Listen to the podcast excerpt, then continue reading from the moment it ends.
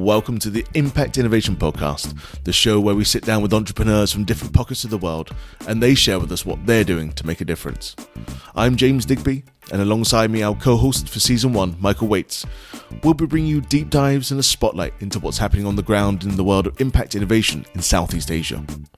The sessions will be taking wild detours whilst giving insights into how to build and scale an impactful business that has the ability to change the lives of the next three billion. In this first episode, we sat down with Dipendra K C, where he shares his journey of creating a youth organisation with five unpaid friends into a ten-person full-time team that distributes around half a million dollars and working with over five thousand Nepalese children annually. Really showing what can be done if you have the belief and passion to make a difference in the world, even if it's in your corner of the world. It's a great representation of our upcoming season, and we hope you enjoy the format. Let's get on with the show.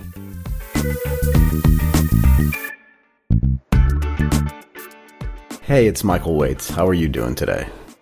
I'm good. How are you, Michael? I am super. Do you want to give the audience a little bit of a personal introduction just for context? Uh, yeah, sure. Um, I'm Dipendra, and uh, I'm originally from Nepal, but I've been in Thailand for the past uh, four or five years.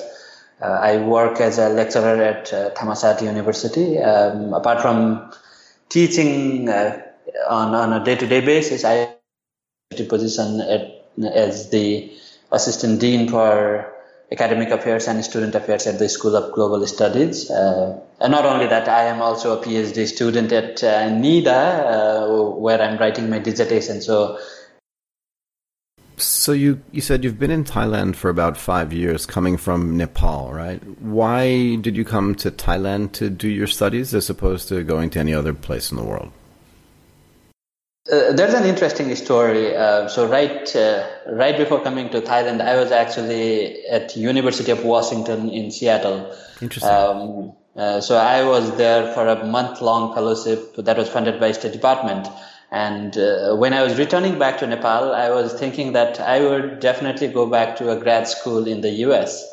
Um, but once I went back to Nepal and I had a chat in my family that I wanted to go to U S, but and that was the same time when uh, so I used to run a youth-led organization in Nepal during that time, and my term was about to come to an end. So I had one week, uh, one week of time, uh, or I was running on my last uh, week as the president in the organization. So, you know, I thought if I go to a grad school in the U S, I would have to prepare for a G R E, give English language test, and so on. Uh, so I had all, and I thought, and Thai, you know, honestly to tell you, Thai universities were the first universities to give me admission. That's why I landed in Thailand. So you were running your own student organization. Is this the N G O that you were running? Uh, yeah, so it is. It is the same youth-led organization. Can you tell me a little bit more about the purpose of that organization and what it was actually doing?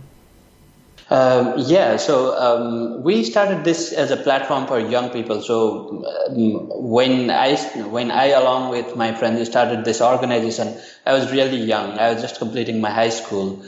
Um, so in that sense, uh, everywhere you look for opportunities, people would ask for experience. So we decided, why not we create our own organization and create a platform for people like ourselves so that they can bring in their ideas and uh, ex- experiment uh, their ideas and, and get a team around that. So I think that's how we started initially when we started this organization. Uh, however, as time moved, I think we, we jumped into some broader uh Uh, we, we picked up on a few other uh, issues, especially uh, relating to young people and their participation in uh, policy-making process. So, uh, you know, over the probably next three, four years in my time in that organization, I worked ex- extensively around uh, those areas, especially having meaningful participation of young people in the policy-making level in the country. In the country, what was the what was the growth like for that organization itself? In other words, you say it started amongst friends, but towards the end when you were leaving, how many people did it have in it, and what was its impact? Um, I think, uh, you know, when we started, uh, we definitely started with five people, and, and that was all, and none of wow. uh, none of us uh, were really um, full-time working in that organization. There are only actually two of my friends who were ag- actually working in the organization full time.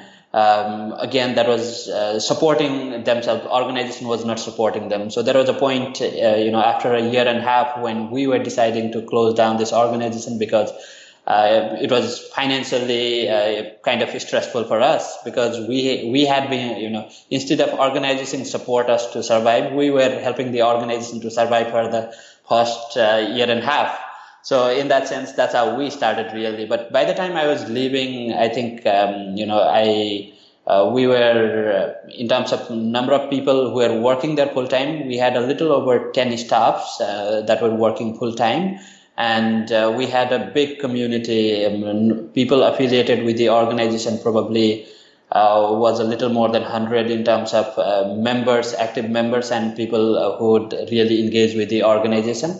But in terms of yearly reach, how many people we were, uh, how many young people we were reaching out every year uh, through our programs, it was uh, over five thousand every year. So that that was more or less uh, the growth of the organization uh, when we were living. And uh, financially, if financial uh, matrices are, are a measure to uh, um, gauge how well organization uh, grew, I think we started with negative budget uh, for the first year and a half. We were in negative budget, uh, but but by the time I was leaving, uh, I I think uh, our annual turnover was getting a little over uh, four hundred thousand, five hundred thousand dollars a year. Of what? Just income into the organization, or was that just capital that you raised every year so you could run that organization? Uh, uh, the capital that we raised so that we can run the organization. four hundred. So you went from basically being in a negative capital perspective to having four hundred thousand dollars or five hundred thousand dollars of capital raised every year. That's wildly, uh, that's wildly impressive. And all that money came internally from inside the country?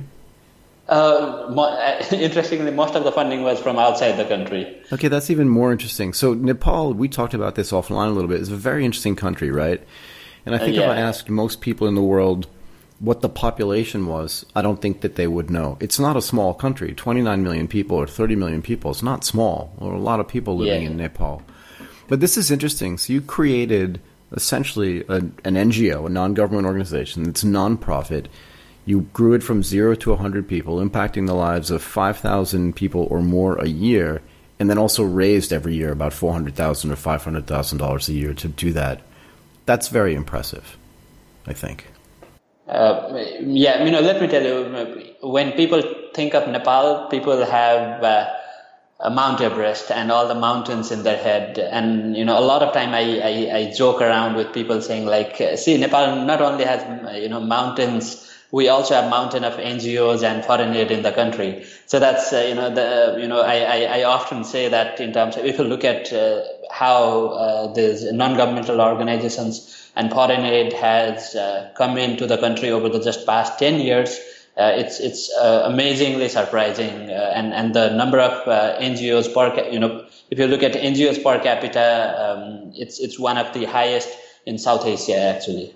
I didn't realize that. So what is your experience and what did you learn basically from building that organization from nothing with a couple of friends to something that is self-sustaining? Um, and also about the aid. Aid itself is this very specific program, right? The A I D? Yeah. Was that American International Development? Do I have that right? And what is what did you learn about using that as an organization as well if you interacted with them a lot? You know, I think, you know, uh, it's it's very interesting question uh, in terms of what I learned. Probably, you know, before this organization, I knew nothing. Uh, so what I really think I learned is that everything that I have learned today mostly comes from uh, my time in the organization in terms of management, leadership, uh, even accounting, coding, and, and anything. You know, we, we had to build our own website from scratch. That means I had to learn to do that myself within that first year so that we don't have to pay anything. So these are just some anecdotal experience of what I learned being in the organization. I would say that uh, virtually everything, all the professional skills that I have gathered, uh, they have some foundation uh, in the organization. And most of these were self-acquired. I think I, I mean, I was able to acquire all these skills when I was uh, still running the organization. So when we started the organization, I was not leading the organization directly. So I, I came into the leadership position of the organization only since uh, two thousand twelve. So for the first three years, uh, I was one of the leaders in the organization, but again,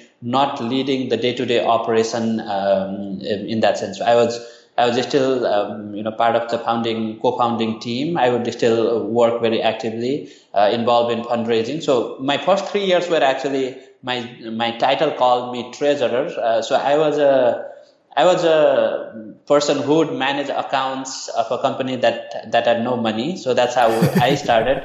Uh, and then uh, eventually I developed myself into that position as someone who would raise money in that organization and manage that money. So that's how, um, you know, my first three years went on. So I think my first three years were really uh, looking into the financial aspect of the organization and uh, looking more around, uh, you know, building policies uh, to run the organization, human resource um, uh, guidelines for the organization. So it was more of internally managing funds and people in the organization.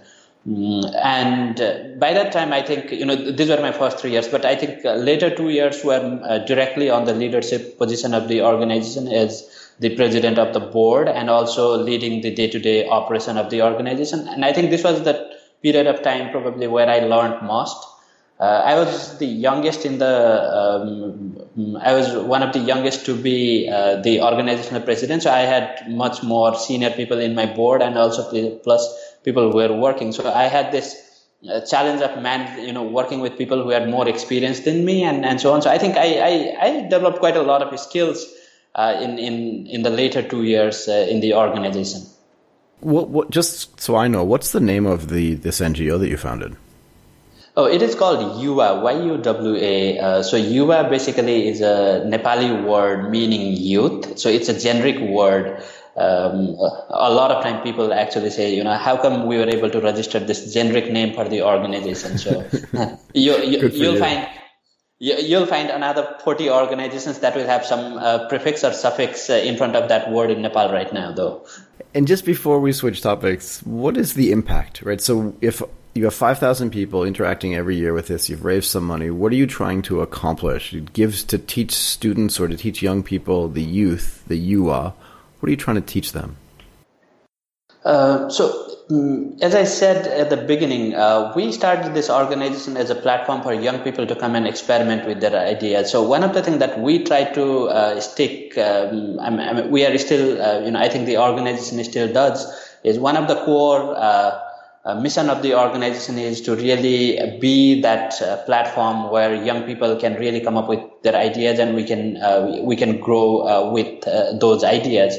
Uh, eventually, uh, sometimes, uh, you know, being, being, uh, when you start as N G O, uh, there is always this pressure of what you want to do versus, uh, you know, what you have to do for survival. Uh, so this is what we really wanted to do and what we are doing. But again, uh, I think what we were also indirectly uh, doing at the same time is also, now, you know, all the resources is not here on what you really want to do. Uh, it's it's it's not really attractive for donors or, or people who are interested to fund on that that part. Or at least it was not the case when we started in two thousand. Uh, things are changing now, but you know, then on the other side, uh, we had to do um, or we had to engage uh, uh, more at the policy level um, through the organization. So, if you ask me what was the impact, I think you know I would say that. Uh, mm, This organization started more as a platform for young people. So if you look at what we call ourselves graduates right now, one of the biggest impact of the organization is really that just in the past four years, this is again, I think I, I, I should have mentioned this earlier. One of the core, uh, um, you know, one of the core strength of the organization is that its uh, organizational leaders actually change every two years. And by the time you are twenty-nine, you already need to be out of the organization. So because of that, it, it is like a living, uh, you know, it's like a practical leadership school where you, you come and manage an organization for two years, uh, you know, try to pursue the vision that the organization has. And after two years, you are actually out of the organization. So because of that, uh, quite a number of what we call these days, we have quite a number of graduates of, of the organization who are doing really well uh, in their own field. One probably impact in terms of, uh, you know, those people who are engaged in the organization is that. But apart from that, I think we had some significant uh, uh, uh, impact on a few other things. One is really uh, when we were working actively uh, with government of Nepal to change uh, curriculum uh, for uh, curriculum especially related to sexual reproductive health rights. So what was being taught in the school and what is being taught now. So it is much more open to, uh, to uh, you know, in, in the curriculum there was never, you know, it was it wasn't talked about even a simple topic like menstruation or, you know, uh, you know, the, the whole concept of uh, third gender and stuff like this. They're not in the curriculum. So if a kid was growing, going through school and if they had not studied all these things, they would not know about it. So I think one of, uh, one of the biggest impact for us, since we are a policy advocacy organization, is that we are able to change some of these things. We are able to work with the government of Nepal closely to change some of these things. That's awesome. That that's really what I wanted to know. I like the fact that there's a there's a policy implication to it, and that frankly that, that policy implication is progressive in the sense that you're trying to help kids learn something that wasn't necessarily part of the curriculum and now is, and that that part of the curriculum that you're changing ends up being quite progressive, and that's really cool. Yeah. So let's talk a little bit about what you're doing now, and you know what inspired you really to be so involved in sort of large data sets and how you use data to teach your students what they should do with it, and maybe some of the stuff that they've done that's been interesting to you in the data front as well. Interestingly, um, you know, I, I was always fascinated by graphics, charts, and so on. And I, I think I I started learning all these things because of out of my fascination uh, on this. Um, and especially, I recently published a paper where I was looking at uh, the records of forty-seven thousand uh, N G Os of Nepal and where they go. Do they really target poor people and so on? Um, so, you know, during all this uh, time and now, uh, as I teach some of these skills to my students, Uh, you know, it, it really fascinates me. Now my students actually can, you know, what I really feel proud today is when someone talks about development, when someone talks about all these uh, uh, issues like poverty, inequality, and other things, my students now have the capacity actually to download the data set from World Bank or U N D P or this kind of organizations, uh, public cool. data sets, and they can actually, uh, you know, and these are undergraduate kids. And they can, you know, right in front of your eyes, within ten minutes, they'll be able to tell the, um, you know, how, con- you know, countries have progressed or regressed over the years. Uh, what was the impact of political changes that happened in those countries and so on. So I think, you know, these are some of the interesting things. You know, one thing that I remember particularly is uh, this uh, visualization that uh, some of my students created uh, earlier last week. Uh, so this is a this is a simple dashboard of Uh, the the development, especially the economic growth of Bhutan and the political changes. So what they did was they they they they brought two information. They looked at the political history of the country and they're they they're putting it together with the economic development of the country. So, you know, and how these two things were interacting. So that was one particular case. And then in another case, my students were looking at the role, you know, how internal conflict and economic development uh, went on. So the, now I feel like, you know, um, I was only learning these skills um, and, and putting them, you know, to my use, but I feel I feel much happier now that uh, some of my students have uh, learned uh, some of these skills. I'm not sure if I answered this question. You uh, did. You, know, you, you did really nicely, actually. And what other kinds of tools are they using, right? So when they create the dashboard or they're manipulating this data or when they're downloading it, what other kind of tools are they using to do this analysis? Um, I am right now, since um, they're only focused on descriptive um, part of the data, describing the data. So I teach them a tool called Tableau in the classroom. Uh, so it's a it's a data visual, visualization tool mostly used in the uh, Tableau. Yeah. Um, yeah. So mostly mostly used in the private sector, but I'm asking them to look at Uh, development. I'm asking them to look into inequality. I'm asking them to look into uh, you know some of the social uh, elements, and I did show them how they can do a sentiment analysis of uh, from Twitter using uh, Tableau and so on. But but I think they they uh, their assignments were more on development side, and much of their output looks uh, on that that side. And are most of your students international students, or are they Thai students as well? Uh, actually, most of my students are Thai. Uh, the classroom that I teach right now, it's ninety percent Thai and ten percent international. Uh, uh, but the school where I work right now, um, the newest batch has one third of its international, uh, one third, one third of its student is international students. Uh, but it's a predominantly uh, Thai students. What's the response you're getting from the kids when you're teaching them about analyzing large data sets, but also in the context of, I mean, you said Bhutan, right? So you're trying to put this in the context of governments and sort of governmental data. Do you feel like you're introducing them to things that they haven't been introduced to yet? And if you are, like, what has their response been? Um, you know, one thing that uh, that my students uh, say is that I introduced them uh, this in year four. So they have six months before they graduate. They just feel that this course should go to belong to second year or first year, so that they they, they had more time to practice this. Uh, when they, they want to know more. That's that's really good, though, right? Yeah, so so in that sense, one one is that. Another thing is, you know, uh, I had some uh, students walk into my office, uh, bringing their computer, and they're asking me questions on how they could do that. So, and I asked them if this was useful, uh, and I feel like uh, they say that they have they have heard about this kind of tools, they've heard so much about big data and and uh, and other things, but Uh, they had no idea where to begin uh, on on this kind of things. So one thing that uh, that I that my students are telling me is that um, uh, this kind of hands-on um, uh, classrooms are much. Uh, I mean, they they value this kind of hands-on um, uh, experience than than uh, my uh, other sessions. So this is just one third of the course that I teach. So rest of my course is very theoretical in nature, and I think my students value much more that part of the course than, than the part that I'm teaching right now. Yeah, look, I think there's a secular change taking place in the world, particularly as it focuses on things like sustainability. You mentioned the U N D P earlier, um, and we should probably just define what that is for people. That's the United Nations Development Program, right? Just so people who may not be so familiar with it understand. But also this concept of social innovation and sustainability, I think, is really coming to the fore. Do you want to explain your um, involvement there as well? And you're also creating a course around this too, no? Uh, yeah, so I think um, you know this is this is uh, if we if we look at uh, you know since two thousand fifteen the whole uh, the The governments of the world have agreed to sustainable development goals, and uh, they have committed to these uh, goals that all the countries would like to achieve uh, by twenty thirty.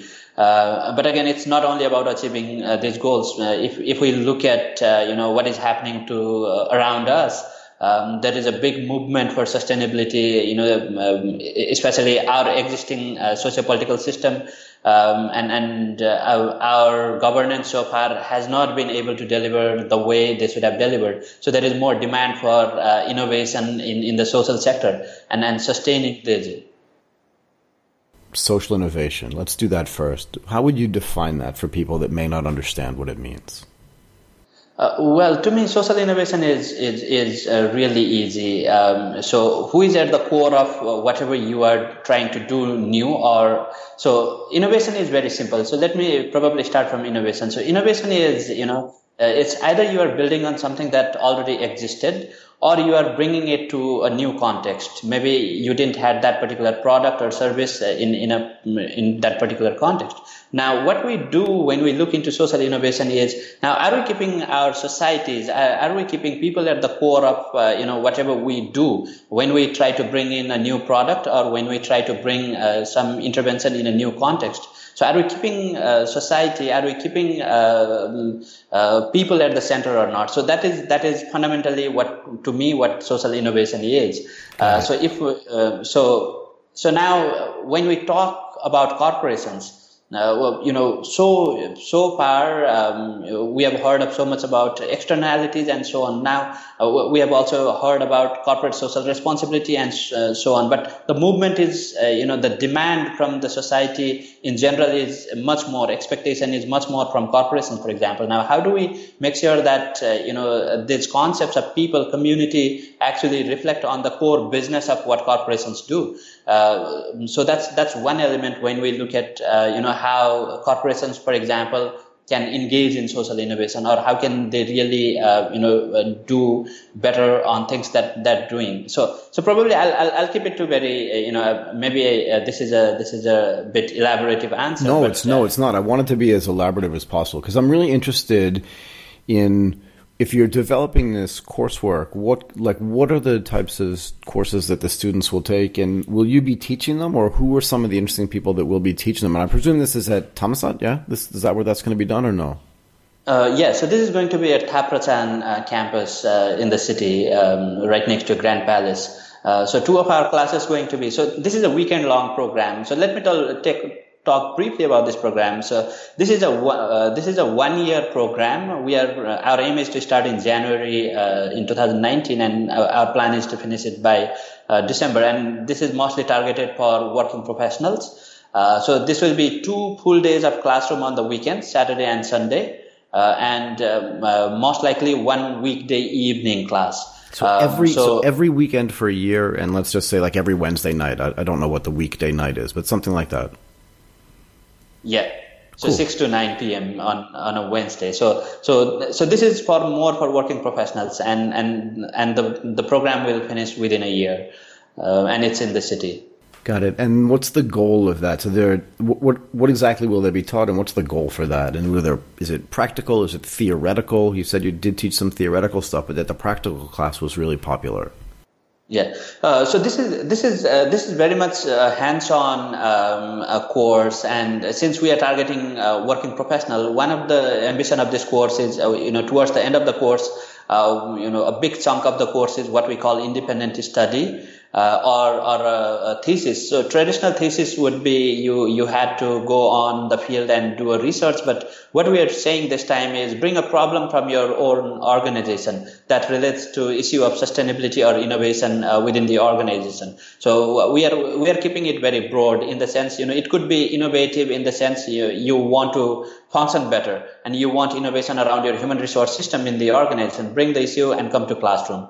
Um, you, you know, maybe someone wants to work on social impact assessment of the business. Uh, so come that issue and uh, come to classroom. So, so this, this will be, this will be a non-traditional course in the sense that there will not only be one lecturer in the classroom at a time, but uh, it will be really, uh, it, it's going to be much more around uh, problem centered and, and what, uh, what our students really uh, want to solve. We do have a few, um, in terms of uh, course outline and so on, we have, we have some foundational courses on, you know, like introduction to global systems, for example, or uh, the concept of what is disruptive innovation. Um, you know, how do you manage uh, projects and so on. So we have some, uh, some uh, courses like that, but much of uh, the subject matter is really, um, um, I think it's, it's, it's very practical course. So it sounds like this is, in a way, it's like guided research, right? If it's for working professionals or people that already have jobs, they come to you, they say, I want to do almost like a little bit of guided research. Here's a problem that I'm experiencing inside of my corporation. We want to be more socially innovative, um, focused, and we want to focus on sustainability. And they spend a year learning about how to do that. And then presumably in the middle of the course, they go, they, they go back to their work and they try to implement some of this stuff. And by the end, they end up with a degree as well, which then they can use to, you know, get promoted and stuff like that. Yeah, definitely. That, that I think you summarized it very properly. Okay. I mean, that sounds like, and this is new. This is, this whole course is new, and this is something that you're spearheading. This is part of your passion for social innovation, right? Uh, yeah. So right now I've, I've taken the responsibility to start this program and, and um, really, um, you know, uh, start this program in, in January. So that's what I'm, I'm looking at right now. And it, it goes back to, you know, um, back to again, uh, as you said, it's, it's really my passion that I'm, I'm deeply, uh, Uh, I, I deeply believe that uh, we we need some some sort of uh, change on on wh- whatever it is happening around us, and I think uh, this is one way we could we could um, I, as an individual I think I could contribute. And are you in the process right now of getting students? Do you have enough students already for your January nineteenth launch? And, and is this something you'll do after nineteen as well? Uh, yeah, so this is actually an M A program. So you actually get a M A, yeah, so a master's program. Uh, right now, actually, we, we are also actually exploring. Right now, we are we are almost there in terms of finalizing this as a dual degree. So the student will also have an option. For example, if they would like to get an M B A uh, in addition to uh, our uh, M A in social innovation and sustainability, so a student can actually uh, you know take, for example, nine courses uh, with us, and take seven courses uh, online or in person uh, through this uh, institution in uh, Switzerland. So we are talking with a Swiss uh, uh, school called Sustainability Management School, uh, uh, which uh, we share the same vision, and they're running an M B A program. So we are actually collaborating for a dual degree as well. So if students are really interested and they want to get an M B A program, uh, you know, they want to get an M B A degree, uh, plus they want to get a degree uh, in social innovation, uh, this is a perfect mix. Yeah, that sounds like a great idea and a great mixture. I like this concept of a dual degree program. That's really cool. Yeah, so so basically students get to learn the concepts of, uh, you know, uh, the foundational concepts of sustainability, uh, design for innovation, and all these things from us uh, while they study the traditional management courses like finance, accounting, marketing, uh, uh, H R, and other courses from our partner university in Switzerland. I love it. So one last question for you. you I heard your last name is really interesting, K C. Do you want to tell me where it comes from and why it's so cool? uh, K C stands for Khatri Chhetri. Uh, it's a it's a long um, um, uh, it's a long last name, but it it denotes uh, a certain uh, uh, stage uh, in a in the Hindu caste system. Um, uh, so um, I think you know my my grandfather until my grandfather he used to write uh, Khatri Chhetri, the full name, but I think my father started writing it as K C. I don't know why. Probably he didn't want to denote where we belong to or, or anything like that. He used to joke around uh, with the last name quite a lot. So um, so since then uh, you know my my last name has been K C, and it's quite tough you know sometimes. Uh, some of the systems that have been designed, uh, they don't take two-digit last name. I was I mean, thinking the same thing. Yeah, so sometimes I had to add additional space in between. Sometimes I put a dot in between. So there is no consistency on what my last name is. Sometimes it is K space C. Sometimes it is K dot C dot. So it's it's it's interesting. And I get asked this question uh, quite a lot, especially here. So people are always confused. Actually, I have quite a lot of documents where people have written my last name as first name and first name as last name, or sometimes they they they'll just leave one uh, one uh, one thing blank because they're confused what it is. They just don't know what to do. Okay, look, that's really great. I really appreciate your time doing this today, and I just wanted to say thank you. And hopefully, we'll be able to catch up over time, um, particularly as this course gets launched, and try to find out like what the impact has been on those students as well. So thank you again. Yeah, so sure. Much. Yeah, th- thank you, Mike. Well, thanks again to Dipendra K C and Michael. It was a great insight into how if you're truly solving a problem, you're able to get others to join you on the quest to really make a difference. So, if you made it this far, thank you. We appreciate you listening all the way through. We hope that you've enjoyed our bite-sized format as requested for by other listeners. If you've got any other suggestions or what you would like to hear or what we could do better, please let us know in the comments below. We promise we're reading each one with love. Until next time, you've been listening to the Impact Innovation Podcast by Startup forty-two Media.